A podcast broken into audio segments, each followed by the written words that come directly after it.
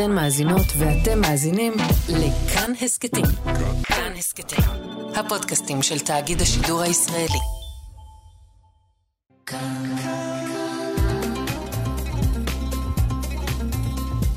כאן תרבות.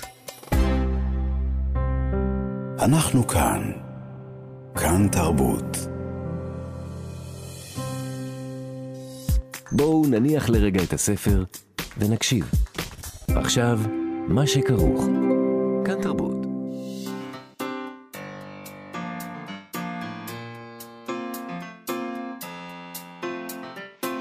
מה שכרוך. עם יובל אביבי ומה יעשה לה. שלום, צהריים טובים. אנחנו, מה שכרוך, מגזין הספרות היומי של כאן תרבות. אני מקווה שהמאזינים והמאזינות לא שומעים זמזום שאני שומע, אבל אה, אם כן, אז אנחנו נתקן את זה. אה, אנחנו כאן בכל יום ב-12 בצהריים בשידור חי, ב-104.9 או ב-105.3 FM. אפשר גם להאזין לנו בהסכת, כהסכת, באתר וביישומון של כאן, וגם בכל יישומוני ההסכתים האחרים. וכרגיל, בימים אלה אנחנו עוקבים אחרי ההתראות הביטחוניות ונעדכן אם יהיה אה, צורך בכך. איתנו באולפן המפיק שלנו, איתי אשת, על הביצוע הטכני, גיא בן וייס. מה יעשה לה? גם את פה, שלום. נכון, גם אני פה. שלום, יובל. אתה מופתע? אני, לא, גם אני פה. יופי. אנחנו נדבר היום עם רותי דירקטור, שכתבה רומן על עולם האומנות הישראלי, שאותו היא מכירה היטב, היא עוצרת, מבקרת אומנות, המון שנים. אה, היא פעלה בתוך העולם הזה. אה, מספיק לה לעשות תחקיר פנימי בתוך הראש שלה. אה, ו... היא הייתה אה, סוכנת כל הזמן הזה. היא... זה, זה מאוד הצחיק אותי, מה שקורה שם. כן. אה, אולי למי שבפנים זה פחות מצחיק. האוצרים, האספנים, האומנים, כלומר האומניות, זה הכל נקבות שם, כן. אגב. נשים, האוצרת, המבקרת, האומנית, האומניות, יש שם שתיים. בת הזוג של האומן. בת הזוג של האומן, אין, זה פשוט תענוג. עכשיו, ללקק את האצבעות. מותר לה גם לעשות, זאת אומרת, מותר, מותר הכל. לה? כן, מותר אבל לה. גם בתוך העולם הווקי שאנחנו נמצאים בו, מותר לה מהמם. לעשות, כי היא שימשה בכל, בחלק מהכובעים האלה, היא כותבת גם על עצמה, זה בסדר. גם אפילו אם היא לא הייתה, אפילו אז היה לה? מותר לה. היית מרשה לה. אני הייתי מרשה לה, אתה כנראה היית מסתייג, לא יודע, היום, גמור. היום אנחנו קצת אה, סיימנו עם הקטע הווקי ומי מותר ומה אסור. אני נראה לא. התחלתי איתו. אני, אתה. אני שייך לאיזה דור כן? שהתפכח. התפכחת, קצת. לא הופה. בצורה מוחלטת, אבל Mm. בואי נגיד שיש לנו אתה כבר לא השגות. מוכן להתחייב על דבר ההתפכחות. איתה גם על זה, על דור הווק באומנות אה, ומה שהם עושים. מה שקורה בכלל בעולם האומנות, אה, לנוכח מה שקורה בישראל, אה, זה דבר מעניין, ואנחנו נדבר איתה גם על זה. אנחנו נדבר גם עם חיה גלבוע, ש... החברותא שלנו. אנחנו נדבר איתה היום על הירח, על הלבנה. אבל אנחנו מתחילים עם, עם הפינה שלנו, ועיקרן תחילה. אולי אה, עם משהו אסקפיסטי, אבל אני בכלל לא בטוחה. בוא נראה. יש גם עניין סימבולי פה. לגמרי. בניו יורק טיימס מפרסמים כתבה על אנשים שהבקשה האחרונה שלהם היא להיקבר בחלל. מראיינים שם שבעה אנשים שבחרו לשלוח את האפר שלהם, או דגימות DNA שלהם לחלל החיצון. Uh, מתברר שיש כמה, מספר לא גדול של חברות שמציעות את השירות הזה למי שרוצה. מתעניינת? לא, אני רוצה להיקבר uh, כיהודייה, שיגידו עליי קדיש וכל הדבר הזה. הכל, כן. אחת מהן, סלסטיס, כבר הוציאה 17 טיסות לחלל מאז 1994 עם השרידים של הלקוחות שלה. קליינטים אה, נוחים בשלב הזה.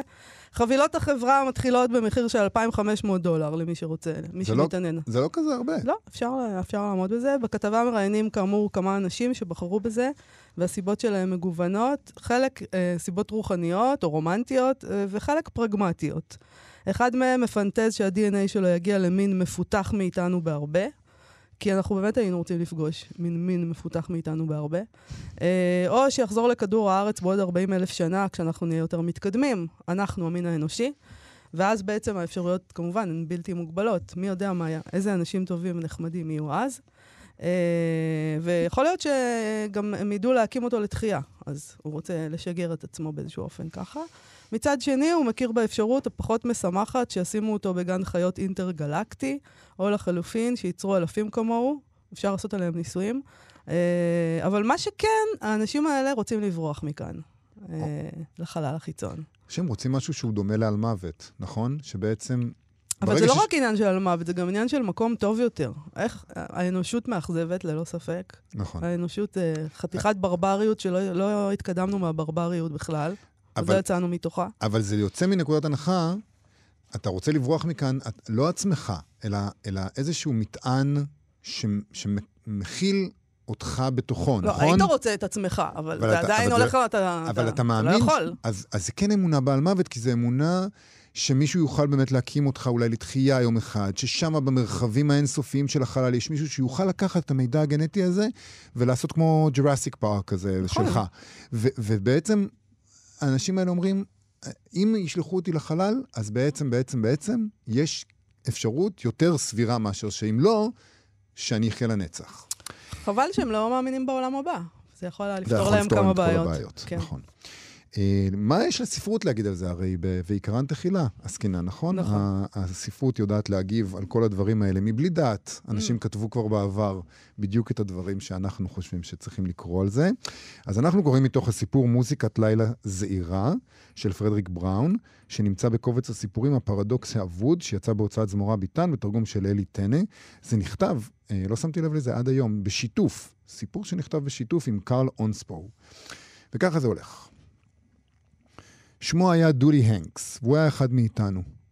בזאת כוונתי לומר שהוא היה מעט פרנואי, מעט סכיזופרני, ובייחוד משוגע לדבר, בעל רעיון כפייתי אחד ויחיד. רעיינה של דולי הנקס זה היה שיום אחד הוא ימצא את הצליל, וזה כתוב, ב... צריך להגיד, זה כתוב מודגש, הצליל, מהמם. שאחריו חיפש כל חייו, או לפחות כל חייו מזה 20 שנה, מאז ימי נעוריו. מהרגע שהגיע לידיו הקלרנית, והוא למד לנגן בו. למען האמת, הוא היה נגן ממוצע, אולם הקלרנית הזה היה מקלו ותרמילו, והיה איזה מעין מטאטא של מכשפה, שאפשר לו לנסוע על פני האדמה, על פני כל היבשות, מחפש אחר הצליל.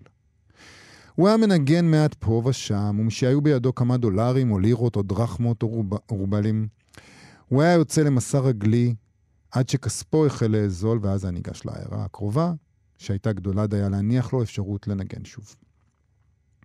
הוא לא ידע כיצד נשמע הצליל, אולם הוא ידע שיזהה אותו ברגע שיגיע לאוזניו.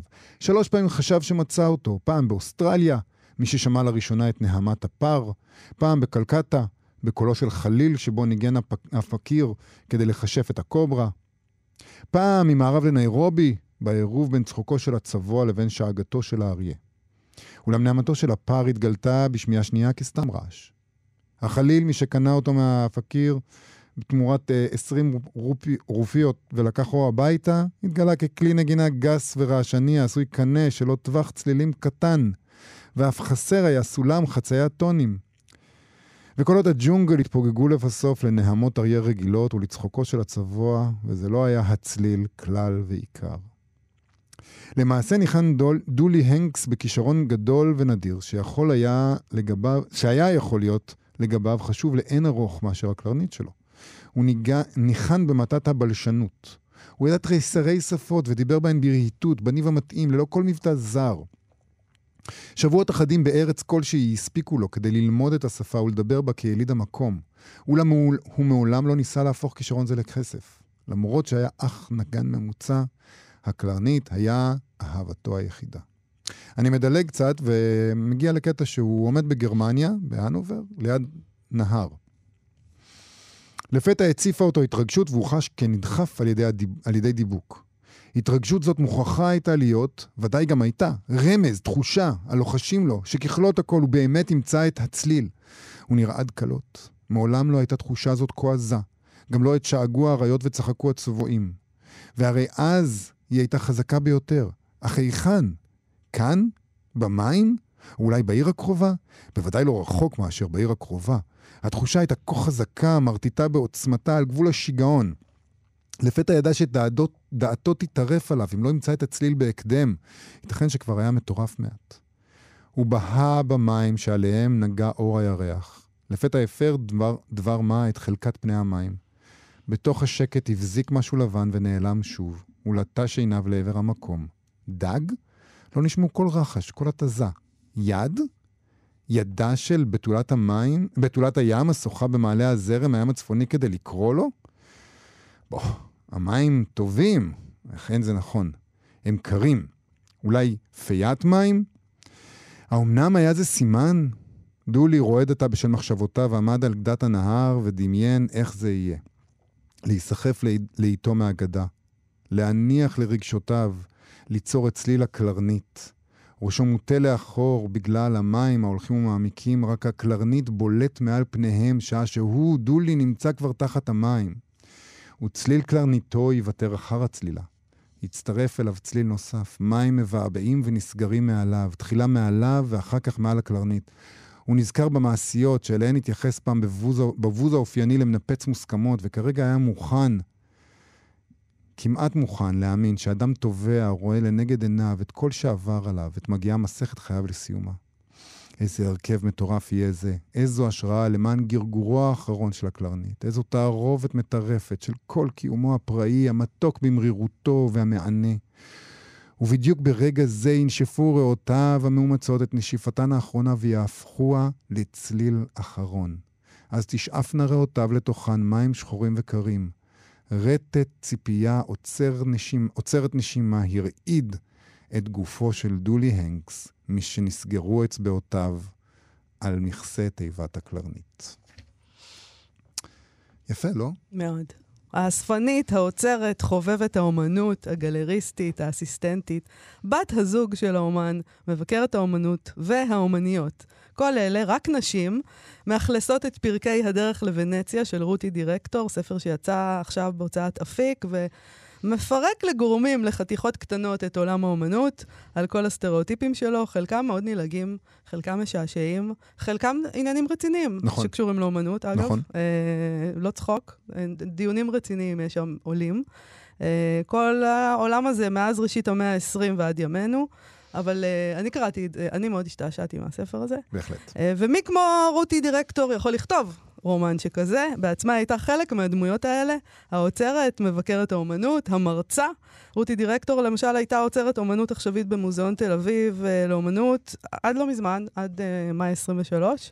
Uh, האוצרת הראשית של מוזיאון חיפה לאומנות, גם במשך עשורים היא כתבה ביקורות אומנות, לימדה אומנות במוסדות uh, אקדמיים שונים. התיאור שלה, איך המרצה הזה שם, ב- במדרשה לדעתי, אה, נכנס לשיעור הראשון, מפעיל את כל הכריזמה שלו במודעות מלאה, עושה את כל הדאווינים האלה מול הסטודנטים. וכבר נפלא. עולים לראש כמה וכמה בדיוק, מורים ברור, לאומנות. ברור, ברור. תכף נשאל אותה גם על זה. נכון, וגם יש לה בלוג לרותי דירקטור, בלוג אומנות, הצופה. זה ספר הפרוזה הראשון שלה. לפניו היא כתבה את ספר העיון, אומנות עכשווית, אני מדברת אליכם. שלום רותי דירקטור. שלום. אז קודם כל, אה, אני מקווה שזה מותר להגיד שמדובר בספר מאוד מצחיק. אה, אני מקווה, כן. אוקיי, אבל הוא, אבל הוא גם הרבה יותר מאשר בדיחה על חשבון עולם האומנות. את גם, אה, יש בו נושאים רציניים. אני מקווה, זה פשוט הייתה איזה עוד ניסיון שלי לכתוב על אומנות בדרך אחרת. כמו שאמרת, אני שנים כתבתי גם ביקורות אומנות, וגם אה, טק... אני חושבת שהתנסיתי בכל סוגי הטקסטים על אומנות שאפשר, גם כמובן כתיבה אקדמית וטקסטים אוצרותיים, אבל לאורך השנים תמיד אה, אספתי סביבי ספרים, ספרי פרוזה, רומנים, שיש בהם אומנות. כן. ומצאתי שהם אה, מקסימים אותי בכל צורה. ממש החל מבלזאק וזולה, שבמאה ה-19 כתבו על אומנות. זאת אומרת, הם היו מאוד מעורבים בעולם האומנות הפריזאי, וידעו לכתוב. ודרך אומני, דרך כותבים כמו פול אוסטר וסירי הוסטוודט ו... וקריס קראוס ורבים אחרים, אנשים שכתבו ספרים שיש בהם איזושהי נוכחות על, של אומנות, של אומן, של אומנית, של יצירת אומנות. זה קסם לי מאוד. וכשכתבתי את הדרך לוונציה גם הבנתי שזה מאוד מענג. שזה הרבה יותר מענג מכל כתיבה אחרת. את גם צחקת כשכתבת חלק אני מה... חושבת שכן. עכשיו כן. אני רוצה להבין, את תוכלי ללכת למשל אה, לפתיחות, או שנגמר הסיפור הזה. בשבילך? אין יותר פתיחות. אחרי 25 שנים שכתבתי ביקורת אומנות, אז אני... גם ככה כבר זה בעיה, כן. כן, אני כבר עברתי את כל, באמת, את כל מגוון היחסים גם בתוך עולם האומנות. שזה יחסים מאוד מורכבים בין אומן, אומנית, עוצרת, מבקרת, זה יחסים מאוד מורכבים, כי כל האנשים, כל השחקנים במגרש הזה, הם כולם אנשים יצירתיים ומוכשרים. ותחרותיים, ונרקיסיסטים. נפוחים ו... לעיתים. אה, כן, כל mm-hmm. הטווח וגם יש את הבעיה שכיוון שהעולם שלנו כל כך קטן ופרובינציאלי, תכף נדבר גם על זה, זה בא לידי ביטוי בשם הספר, אבל כן. בגלל שהעולם כל כך קטן ופרובינציאלי, גם אתה עושה המון, אתה עושה, זה נוכח גם בעולם הספרים אגב, אתה צריך לעשות כמה דברים. אתה צריך להיות גם עוצרת, את צריכה כן. להיות גם עוצרת, אבל גם מבקרת, שבעולם מתוקן... לא היינו עושים את שני הדברים האלה. לא היינו גם מבקרים וגם אה, כותבי ספרים. אני בתחילת דרכי, כי התחלתי כמבקרת אומנות, אז באמת שנים אה, מאוד אה, חשבתי שאני לא, דחיתי את, את הפעילות האוצרותית, כי אמרתי, כן, זה אי אפשר לאחוז בשני הדברים יחד. אבל כמו שאתה אומר, זה עולם קטן, וכולם צריכים איכשהו להתנהל בתוכו, ועם השנים גם ראינו תופעות הרבה יותר שאי אפשר לדמיין אותם, של אומן, שהוא גם עוצר, והוא גם מבקר, והוא גם כותב. הרבה פונקציות שמתנקזות. וגם יושב בוועדת השיפוט של פרס. למשל. ומקבל את כן. הפרס בסוף, גם כן. מעניק אותו לעצמו. כן, אבל כן, כי כולם גם צריכים לשרוד איכשהו. אז אה, אפשר לקרוא את זה כרומן מפתח? כי אנחנו... לא, אה, לא.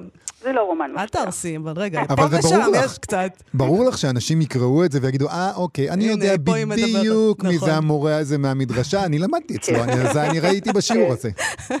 אני כבר שומעת, הספר יצא הרי בעיתוי באמת אה, אומלל מאין כמוהו כמה נכון. ימים לפני פרוץ המלחמה, אבל בכל זאת, אנשים הרי חוזרים לקרוא, אז אני כבר שומעת הרבה מאוד תגובות. אז כן, אנשים מאוד עסוקים בחידונים של אה, מי זה מי ומה, מי הוא מי. יש רסיסים של הרבה מאוד דמויות, אבל באמת אף אחת מהדמויות היא לא מישהי ספציפית, הן כולן בדויות, וזה היה גם חלק מהתענוג של לברוא אותן. לברוא את הדמויות ולברוא גופי עבודה ויצירות אומנות. נכון. ולדבר עליהם, זה... זה יפה, כן. זה מאוד... וגם אה... האופן שבו את כותבת את, אה, אפילו את אה, תולדות הציונות בתוך הדבר הזה. כן, היא באה כן. לאונייה רוסלן, כל הדבר הזה שאנחנו מכירים, זה כבר היה מאוד מצחיק. כן. אני מקווה. רק... את, את אומרת שזה מצחיק, אני מקווה אבל גם שהדמויות הן לא פרודיות, כי זאת לא הייתה הכוונה, כי מאוד קל להציג באופן גרוטסקי את הדמויות האלה, אבל אני כותבת עליהן גם באהבה ובחמלה, כי אני מכירה אותן, כי זה גם אני היית שם. היית חלק כן, מהן. כן. אני, כן, גם אני הייתי שם. אה, אבל באמת, כמו שאמרתם מקודם על הפרובינציאליות, שהיא גם, היא נוכחת מאוד, כי היא נוכחת מאוד בעולם האומנות הישראלי. אה, כי, כי תמיד יש משאת נפש להיות בחוץ. בוונציה, בביאנלה. בדיוק. וונציה, אה, בגלל מה שהיא, העיר הזאת, שאין, ליופייה אין אח אה, והיא גם שוקעת, שקיעתה המוחלת בתוך יופייה, אז היא באמת מסמלת כל כך הרבה דברים.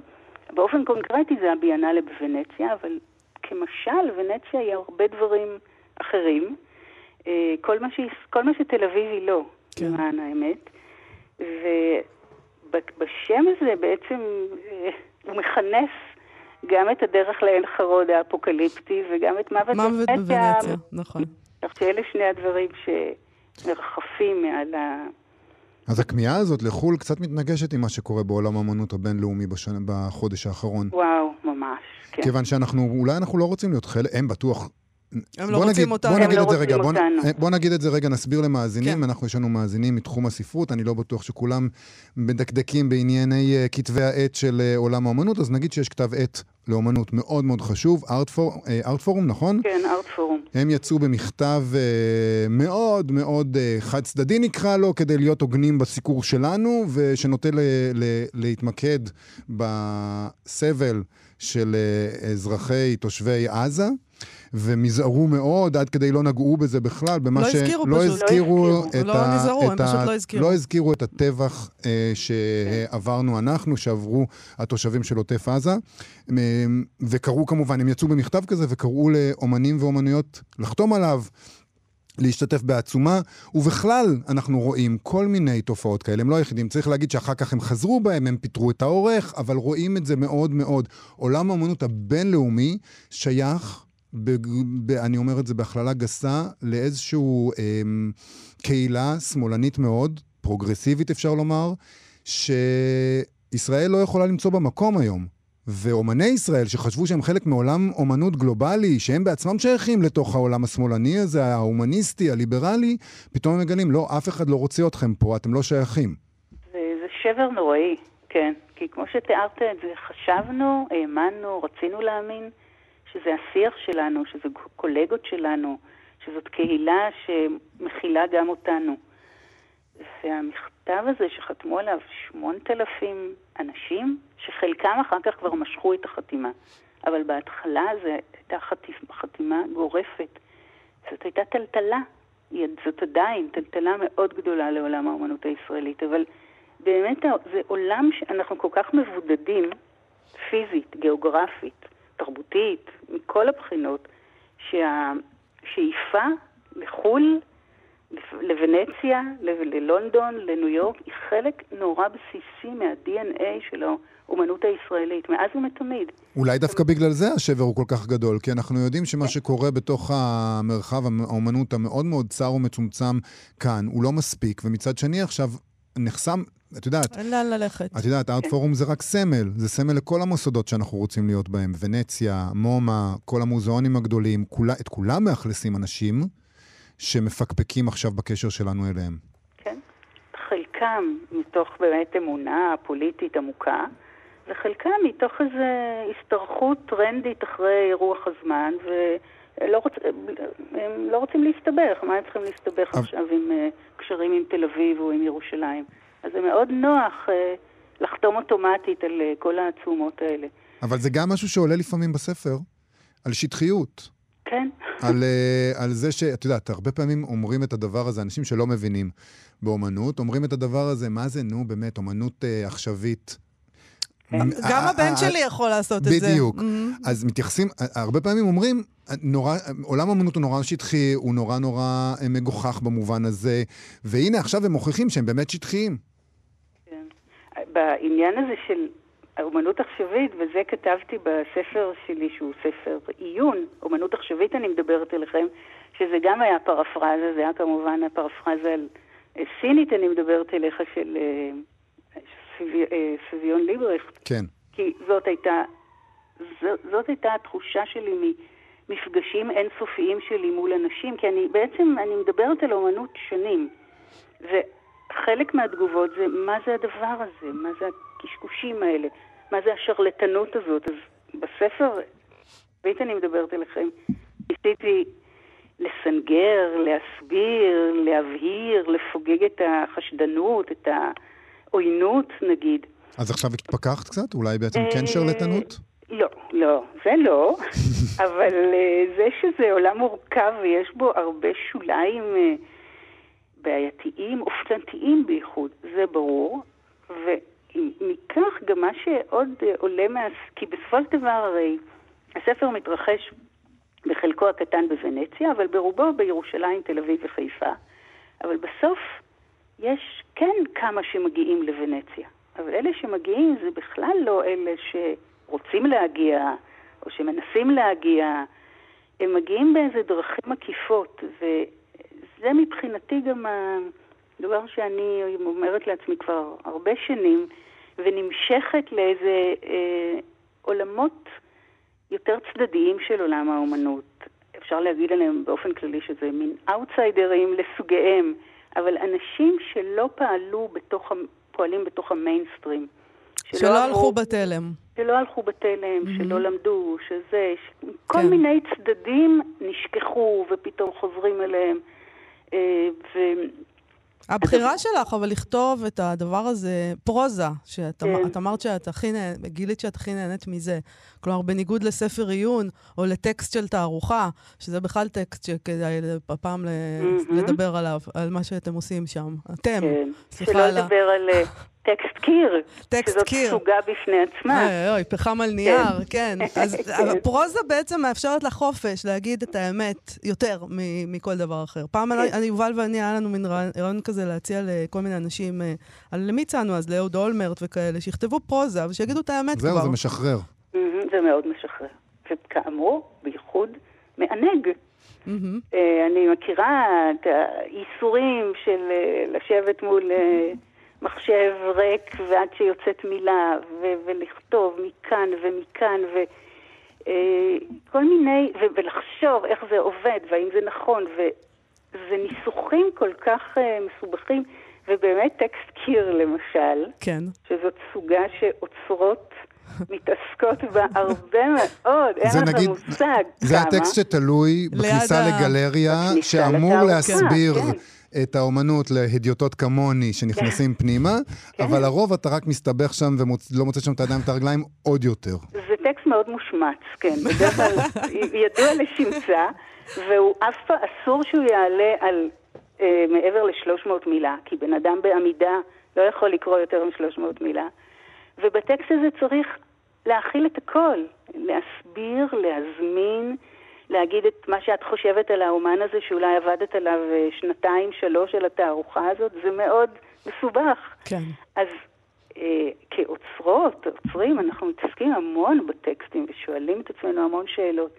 ובאמת, בכתיבת הפרוזה יש איזה משהו משחרר. אני לא חייבת לענות על אה, אה, מוסכמות, על... זה לא, אני לא חושבת אפילו מי הנמענים של הטקסט הזה, אלא אני כותבת אותו. למרות שכמובן אני כן חושבת מי הנמענים של הדרך לוונציה. כן. זה כן מעניין אותי, אבל לא במובן אה, של אה, טקסטים שיש להם אה, מסגרת מאוד כפותה ומאוד אה, מאורגנת. צ- ולכן גם אם אני רק אה, אגיד עוד משהו, נגיד על הכריכה של הספר, בחרתי לשים ציור של אומנית ישראלית, שזה הדבר היחידי שהוא, קונקר... שהוא ספציפי בספר, אה, אומנית בשם אורנה ברומברג, שהיא כן למדה בבצלאל, אה, אבל בהרבה מובנים אפשר להגיד שהקריירה שלה, או אופן הציור שלה, עונים על הגדרות אאוטסיידריות. אפשר לראות את זה גם בציור, שזה נראה כמו ציור, זה ציור של שתי ילדות הולכות, ואורנה ברומברג, זה מה שהיא מציירת אה, לאורך השנים, היא מציירת ילדות, ציפורים, פרחים. אם כי יש פה, פה ושם דברים קונקרטיים, המורה כן. הרוסי הזה שאומר, אתם לא, שלא ת, תגמרו כמו רפי לביא, שלא תהיו רפי נכון, לביא וכל מיני נכון, דברים כאלה. יש, לא, יש הרבה, יש אזכורים כן. של אה, דברים שמרכיבים את הזירה הזאת, כי מהמם. הזירה היא קונקרטית, זה נכון, כן.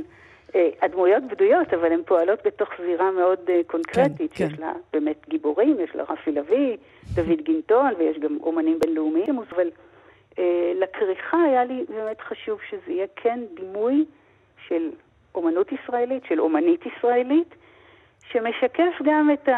אה, אה, תקווה, אני יודעת, את הרצון שלי שמי שמגיע בסוף לוונציה זה לא האנשים המובנים מאליהם, זה לא הדבר הצפוי. אנחנו צריכים לסיים עוד מעט, אבל אני חייב לשאול, ציינת עכשיו אה, את, אה, את הזכרים של עולם כן. האומנות הקונקרטי, אבל אצלך הם כולן נשים. הגיבורות, למרות כן. שמופיעים שם כמובן הרבה גברים. נכון, אבל נכון. למה בחרת שזה יהיה מבקרת ולא מבקר, עוצרת ולא עוצר? בת הזוג של האומן ולא בן הזוג של האמנית, או, או, או, או, נו, או, זה או בת זה הזוג, דווקא לא הייתי שואלת. או בת הזוג של האמנית, או אי אפשר... עד, עד לא מזמן עולם האומנות היה ממש ברובו מנוהל על ידי גברים. הפונקציות העיקריות היו גברים. זה עניין רק של העשורים האחרונים, שנשים התחילו למלא פונקציות מרכזיות בעולם הזה. וכשחשבתי על הספר, הדבר הראשון שהיה לי ברור זה השלד שלו, וזה היה השלד. ידעתי שזה יהיו נשים שירכיבו את הפסיפס הזה של הדמויות, והגברים נוכחים, אבל הם נוכחים מנקודת המבט של, ה, של הנשים. ובאמת אתה מזכיר את בת הזוג של האומן, אני חושבת שמכל הדמויות היא אולי הכי, הכי טרגית. כן. כן. רותי דירקטור, הדרך לוונציה, הוצאת אפיק, תודה רבה לך על השיחה הזאת. תודה לכם, להתראות. להתראות. אנחנו מה שכרוך, אה, חזרנו, אה, אנחנו עם הפינה שלנו, קוראת לסדר, שבה אנחנו לומדים עם החברותא שלנו, חיה גלבוע, קצת תלמוד. שלום חיה גלבוע. שלום יובל ומאיה. שלום וברכה. על מה אנחנו מדברים היום? אה, נלמד על המחאה הראשונה במסורת, גם על החוויה של אובדן השוויון, שכתוצאה ממנה מתעוררת מחאה, וגם נסיים ביכולת או בהסכמה להיות בצד הלא מואר של המציאות. אוקיי, אז מה זה המאבק הראשון בהיסטוריה שלנו? אוקיי, אז אנחנו נקרא ממסכת חולין, רק להגיד ממש בקצרה על ההקשר, בבקשה. שבעצם החכמים של התלמוד פותחים את התורה, את ספר בראשית, פרק א', אולי הפרק הכי מצוטט ונלמד, והם רואים שביום הרביעי אלוהים בורא שני מאורות גדולים. זה הטקסט המקראי. ומשפט אחרי זה, בתורה, אה, ממשיך הפסוק ואומר, המאור הגדול ליום והמאור הקטן ללילה. ואז החכמי תלמוד אומרים, רגע, רגע, לא הבנו. אמרתם שני מאורות גדולים, זאת אומרת שווים, אז למה יש פה פתאום קפיצה לגדול וקטן? ומשם נולדת הסוגיה שנקרא. אוקיי. אה, בהתחלה נעשו השמש והירח, שניהם גדולים. אמרה ירח לפני האל, ריבונו של עולם, וכי אפשר לשני מלכים שהשתמשו בכתר אחד? אמר לה, לכי ומעטי את עצמך. אמרה לו, ריבונו של עולם, אמרתי לפניך דבר הגון, למה שאמעיט את עצמי? אמר לה, לכי ומשלי ביום ובלילה. אמרה לו, זה כמו נר בצהריים, בארמית זה שרגא בטיהרה. מה זה מועיל? אמר לה, לכי. אולי שימנו בך ישראל ימים ושנים, ובכך תהא חשיבותך. אמרה לו, אבל גם השמש, דרכם עונים. אמר הקדוש ברוך הוא, הביאו כפרה עליי, שמיעטתי את הירח. אוקיי, הסבר. רגע, הלבנה, הירח מגיע, וכן, תסבירי. כן, קודם כל, הירח הוא נקבה פה. נכון, אז, אבל היה, יש פה, בוודאי יש פה חלוקה מגדרית. זאת אומרת, הירח כאן מופיע כירח, אבל הקול שלו הוא קול אה, נשי, הוא הוורסיה הנשית, ואז מכנים אותו בעצם גם הלבנה. לבנה, כן, לבנה זה נקבה. אומרים, אמרה ירח. מהמם. נכון, אמרה ירח. ותשימו לב, בעצם המאורעות שבעצם נבראים ביום רביעי, יש להם שני תפקידים. גם להעיר, אבל גם לארגן את הזמן המחזורי. והלבנה מסתכלת ואומרת, רגע, יש פה אי צדק. היא אומרת בעצם לאל, תגדיר אותנו. אם אתה חושב שניהול בקול זה דבר אפקטיבי, אז בבקשה, תסביר לכל אחד מאיתנו מה התפקיד שלנו. אז זו שאלת למה- קיטבג כזאת, כי ריבונו של עולם אומר לה, לכי ומעטי את עצמך. נכון, את אבל שאלת, איזושהי- אז בואי, נכון, אבל תראי תתמעטי. מה זה, תראי מה זה, זה, זה כזה חזק שהדבר הזה זה המיתוס, כאילו, מה, מה אנחנו מבינות מזה בעצם? שאם מישהי מגיעה ואומרת, אני רוצה להצביע על אי צדק שאני מזהה, מהמם. התגובה של האל, היינו רוצים להאמין שתהיה לנסות באמת לפתור, ובמקום זה הוא literally מקטין אותה. כן. אנחנו אומרים בעברית, להקטין מישהו, זה ממש מה שהוא עושה. אבל מה שחזק זה שהקול שלה מתכווץ, הגודל שלה מתכווץ, אבל הקול שלה הוא עדיין מאוד צלול וברור, והיא אומרת לו, אבל אמת דיברתי, למה זאת התגובה שלך? מהמם. ואז מתחיל ביניהם דיאלוג, שהאל בשלב הזה עוד לא מודה שהוא טעה. הוא מנסה לפייס אותה ולהציע לה כל מיני פיצויים כדי שתפסיק עם המחאה. וזה יש שם דיאלוג שכל פעם הוא אומר לה, אני אתן לך את זה. זה לא לו, דיאלוג, זה משא ומתן. אולי משא ומתן, אפשר גם לקרוא את זה ככה, אבל בסוף כל פעם היא מראה לו איך הדבר, הפיצוי שהוא מציע הוא לא רלוונטי.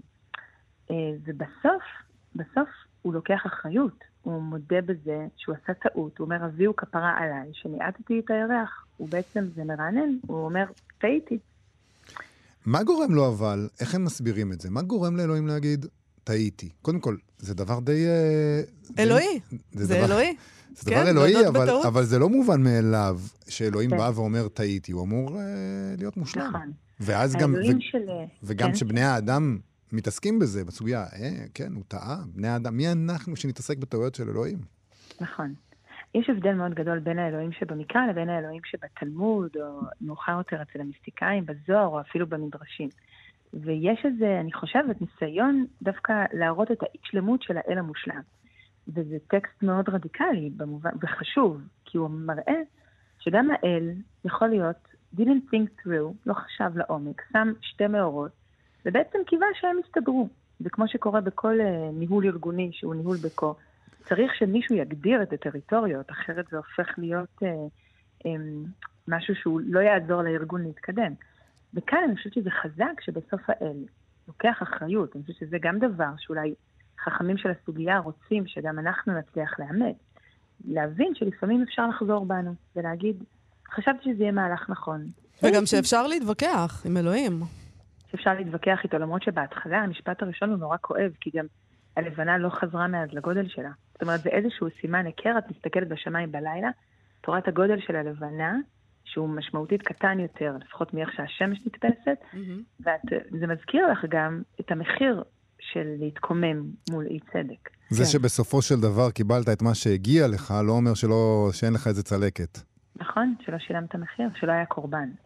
אבל תשימו לב, יש פה משהו יפה, כי התרבות שלנו היא המסורת היהודית וגם המוסלמית, בעצם אנחנו הולכים לפי שעון ירחי, שזה גם כנראה קשור לזה שכל האימפריות הגדולות, השמש הייתה הסמן שלהם, והתרבות שלנו הלכה בעצם על גורם שהוא גורם שבמהות שלו הוא משתנה. הוא לפעמים זורח והוא לפעמים גורע, ויש הרבה מאוד כתיבה של מדרשים וגם מדרשים זוהרים שמדברים על זה שזה לא סתם, שיש משהו בתרבות שלנו שהיא מוכנה להיות גם בצד הלא מואר של המציאות, או להגיד, אנחנו מקבלים את זה שכשאנחנו נמצאים בצד שבו הירח כמעט ולא מאיר, יש לנו תזכורת שהתנועה היא כלפי האור. אז גם אם היום ספציפית, גם היום, ממש בימים אלה, אנחנו בתחילת חודש, הירח כמעט לא מאיר, ואני מרגישה שזה מאוד בהלימה עם תחושה של הרבה מאיתנו, התחושה הפנימית, אבל יש איזו אופטימיות מסוימת שאומרת, אבל ככל שהזמן מתקדם, האור חוזר. וזה, אני חושבת, גם דבר שהוא חזק. אני רוצה לשאול אותך, לזיכרוני, הסוגיה הזאת היא סוגיה מאוד נפוצה בבתי הספר היסודיים. אני זוכר שלמדנו אותה בגרסה מאוד מאוד אה, שונה ו... שכתובה לילדים. חילונית. ואני לא בטוח שזה היה כל כך חילוני, אבל אני בטוחה אה, שכן. יחסית חילוני, כן. מהמם. אני למדתי בבית ספר חילוני, אבל זו סוגיה שמוב... אה, ש... שהייתה מאוד נפוצה, אני לא יודע מה קורה עכשיו, זה כבר היה לפני איזה כמה שנים שאני הייתי בבית ספר יסודי. וזה מעניין אותי, כי בעצם היא סוגיה, מאוד- כמו שאת מתארת, היא מאוד רדיקלית, מגדרית, כן. מול אלוהים, מול צדק, זו סוגיה מאוד מאוד טעונה. כן. ואני תוהה למה מביאים אותה בבתי הספר. יש בה משהו יפה, או, או, או, או לגבי השמש והירח וכולי, אבל אולי יכלו לבחור משהו קצת פחות טעון. אני אגיד לך, אני למדתי אותה גם בבית ספר, המאוד דתי שלמדתי בו, והפרשנות הייתה מאוד מיזוגנית. יש הרבה מאוד מדרשים שקוראים את הטקסט הזה ולועגים ללבנה. ובעצם לא רק לועגים לה, יש הרבה עניין בספר בראשית, בעצם שמדבר על האי שוויון, שהנקבה היא פחותה לעומת הזכר, ויש לך פה את השמש, יש לך את הוורסיה הנקבית שהיא באופן מובהק קטנה יותר, וגם מושלת ב- בלילה, ולא ביום. היום זה המקום שבו מתקבלות החלטות. אז אצלי נגיד בבית ספר, הרבה פעמים זו הייתה הקריאה, היא באה לבסס איזה מערכי כוח. אני חושבת שהקריאה שאנחנו מציעים פה, שהיא לא שלי, אלא היא נמצאת גם בתוך התרבות, היא מציעה קריאה אחרת, קריאה שהיא בעד המשא ומתן, בעד המחאה. וגם אני אגיד לכם, בהקשר של הימים האלו, אפשר גם לקרוא את המדרש הזה, להגיד, הלבנה היא העם היהודי, שמרגיש באיזשהו מקום שהוא לא חלק ממפת העמים הגדולה, ששם נמצא השמש, והיא תמיד נמצאת באיזו שאלה האם יש לה מקום או אין לה מקום, היא תמיד מרגישה שממעטים אותה. זה גם פרשנות שקיימת במיינסטרים המסורתי. Mm. אמ, אבל אני חושבת שאצלך כנראה לימדו אותה, אני מניחה בחינוך חילוני, כדי להגיד שגם האל אה, יכול להשתנות, שזה נראה לי האתוס שאולי מנסים לבסס בעולם לא דתי. אני לא בטוח שזה היה ככה, לא? אבל לא, לא ככה יודע. אני תופסת אתכם, אתם באים... אתם, אנשים כמוכם. אני לא אה, בטוח. חיה, אה, הבנתי שהבאת לנו גם שיר לסיום. כן, כן, יש שיר נורא יפה של אלי אליהו, ראיתי אותו לא מעט מסתובב ברשתות, כנראה לא סתם, שהוא ממש מדבר עם הסוגיה הזו. אה, אז נסיים איתו עם תקווה. כן. אז קוראים לו לילה. אנחנו כעת על חציו האפל של הכוכב, ביתי, ואולי בכל זאת, אפשר לומר דבר על העולם. חציו אפל, חציו מואר. כך גם האדם, ביתי. כך גם האדם. אז אה, נגיד שזה שיר של אלי אליהו, אלי אליהו, מתוך איגרת אל הילדים. חיה גלבוע, תודה רבה לך על הפינה תודה. הזאת. תודה. תודה רבה, ביי. להתראות. להתראות. יובל, יש לנו לסיום סטטוס אה, ספרותי? נכון, סטטוס ספרותי של הסופרת יערה שחורי, והיא כותבת בו כך: לא יהיו סימנים מבשרים. הוא יטלפן, הוא יבוא. אפשר. אלה דברים אפשריים. יש ששווים בכל זאת. הוא אינו מקרה מיוחד. אין כל סיבה מיוחדת שלא ישוב. אין סיבה שישוב. אפשר שישוב. הוא יצלצל. מי שם? זה אני. עליי לשים לב. אם ישוב, לא יהיה זה היוצא מן הכלל. זה יהיה טבעי. עליי להיות הגיונית. אני מחכה לרובר למד, שצריך לשוב. יערה שחורי כותבת לנו את, שאת המילים האלה שקראתי עכשיו, הם, הם, בפתח הכאב, ומצויות גם במחברות המלחמה של אה, מרגריט דירס, הסופרת הצרפתייה, שחיכתה לבעלה, רובר אנטלם, שישוב מברגן בלזן, והיא לא ידעה אם הוא ישוב. הציפייה שלה, כותבת יערה שחורי, היא אינסופית וחדה, יומיומית, קוצבת את הזמן, מעמידה את כל החיים בצילה. דווקא עכשיו היא כותבת, חשבנו לחזור לקרוא את המילים החזקות, הנואשות, מלאות התקווה של דירה. בתרגום של אביטל ענבר ובתרגום של חגית בת עדה. על כן ברביעי הקרוב... היום. כל... היום, נכון, ממש היום. כל מי שתוכל להגיע, הם ייפגשו בתיאטרון הבית בחמש אחר הצהריים לקריאה משותפת בכאב, כחלק מסדרת מפגשים שיצרו זוהר אלמקיאס וג'ייסון דנינו הולט. אנחנו דיברנו כאן עם, uh, בשבוע שעבר עם זוהר אלמקיאס, כן. um, כשהם קראו... Um, מה הם קראו? אה, הם קראו דידיון. את... שנה של דידיון. מחשבות מופלאות. נכון. כן. וכותבת לנו יערה שחורי גם כדי לזכור מה המילים יכולות לעשות ובמה הן נכשלות. זה אחד הטקסטים היפים והשבורים ביותר שקראתי. היא כותבת, אני חושבת שיש טעם וממש לקרוא בו עכשיו שישובו כולם. רובר אנטלם חזר מברגן בלזן, בסופו של דבר. ואנחנו מקווים שכולם יחזרו. כן, נכון. עד כאן. תוכניתנו להיום, תודה לאיתי אשת על ההפקה, תודה לגיא בן וייס על הביצוע הטכני. בואו לבקר בעמוד הפייסבוק שלנו, אנחנו נהיה פה שוב ביום ראשון. נכון. בשידור חי נהיה ביום ראשון. מחר אנחנו נשדר בשבע בבוקר את המיטב של השבוע החולף. נכון. להתראות. להתראות. אתם מאזינים לכאן הסכתים, הפודקאסטים של תאגיד השידור הישראלי.